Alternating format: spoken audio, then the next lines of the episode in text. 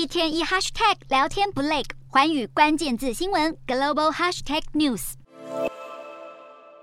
印尼前几天一场足球比赛当中是发生了严重的踩踏意外，导致有上百人死亡。这起悲剧经过调查，已经起诉了六位嫌疑人，其中包含了三位警察。调查结果就指出，这起意外的主因是警方向人群发射催泪瓦斯，并且是以警棍踢打人民，将人民给推向看台，因而引发严重的推挤以及大量伤亡。而根据国际足球总会的规定，球场边是禁止发射催泪瓦斯，警方不但是违反了规定，一开开始甚至还指控是群众暴动，直到有充分的证据厘清才还原真相。目前当地的警察局长已经遭到撤换，涉案警方也都在接受调查，政府也暂停国家足球联赛，直到调查结束。